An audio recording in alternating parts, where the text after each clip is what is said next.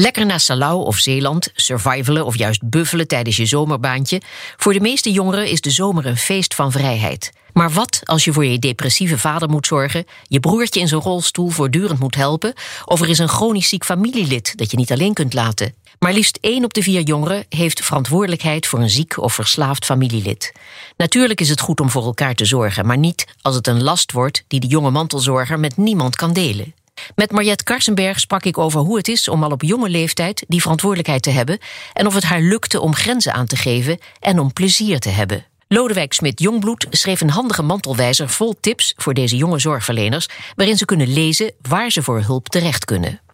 Ja, Mariette, de meeste jongeren kiezen er niet voor om mantelzorger te worden, maar komen ongevraagd in zo'n situatie terecht. Dat was uh, ook bij jou zo. Vertel, hoe werd jij mantelzorger?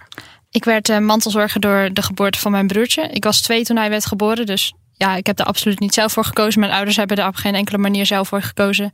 Dus ja, eigenlijk gewoon toen ik twee was en hij geboren werd. Ja, wanneer ging je beseffen, dat was een end verderop natuurlijk, dat het toch allemaal wel anders was dan in andere gezinnen? Uh, ik weet nog dat toen hij uh, naar de basisschool ging, dus toen was ik een jaar of zes, dat ik toen al besefte van, oh, hoe gaan kinderen reageren als hij straks op school komt? Dus eigenlijk is dat best wel jong. Ja. En toen had ik nog niet helemaal door wat het dan voor mij betekende, maar wel echt dat hij anders was. Ja. ja. En je had al uh, veel verantwoordelijkheden in jullie gezin, hè? en vonden jouw ouders dat, dat vanzelfsprekend, dat je heel veel deed? Of probeerden ze juist daar niet mee te belasten?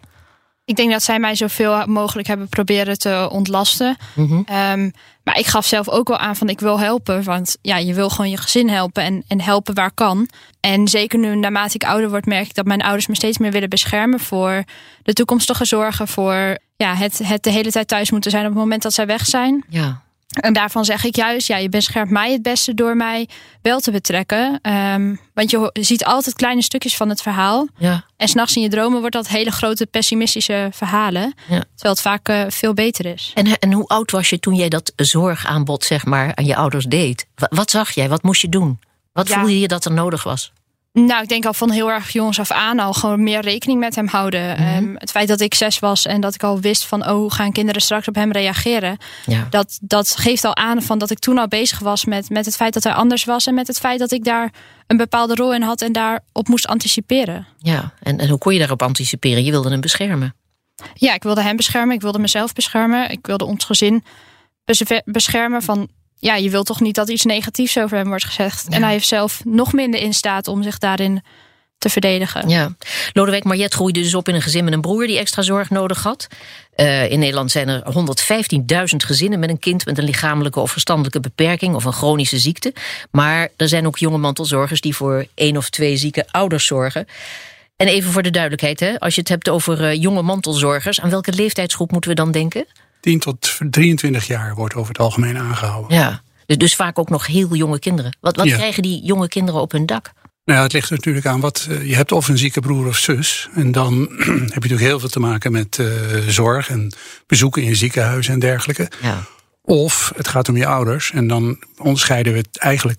Nou, je hebt een zieke ouder, dat kan natuurlijk. Iemand met uh, multiple sclerose. Of een gehandicapte ouder. Um, maar dan zie je ook vaak bij psychische gehandicaps dat kinderen rond hun achtste, tiende jaar beginnen te beseffen dat zij eigenlijk meer weten dan die psychisch zieke ouder. Uh, en dan heb je nog kinderen die zorgen voor een uh, ouders of één of twee ouders met uh, alcoholproblemen of verslaving. Ja, 115.000 gezinnen. Ja, met 577.000 kinderen daarin, ja. Ja, al eerder schreef je de een reisgids mantelzorg, maar kennelijk was dat niet genoeg. Moest er hoognodig een speciale gids voor jongeren komen? Nou ja, die reisgids mantelzorg was specifiek gericht op uh, zorg voor ouderen. En ik kreeg mails van mensen die zeiden: ja, maar je vergeet twee categorieën: die jonge mantelzorgers en ja. ouders die voor een uh, kind zorgen, mantelouders.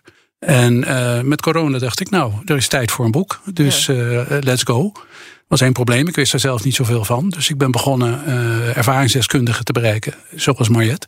Ja. En dat bleek erg succesvol in de zin dat ze allemaal wilden meewerken en dat ze hele mooie stukken schreven. Ja, maar het leverde uh, veel verrassingen op voor jou?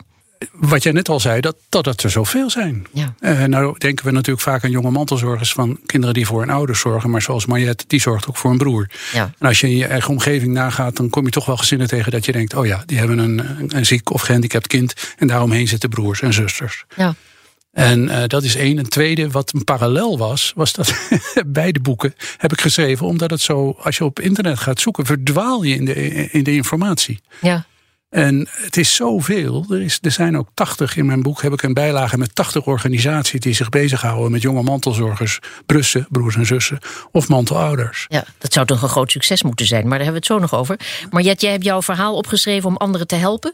Dat idee had je toen al en te motiveren om over een situatie te praten. Jij bent inmiddels 20 jaar. Zou jij destijds wat aan deze gids hebben gehad?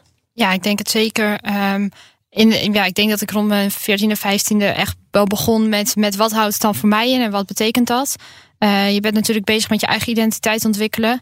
En je zit gewoon hartstikke in de puberteit.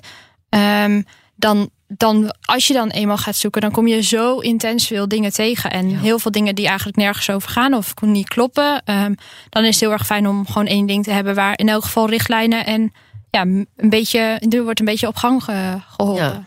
Die gids was er destijds nog niet. Uh, maar ben jij door de taken en verantwoordelijkheden die je al uh, zo jong had en die je ook wilde hebben, ben je tekort gekomen in je jeugd?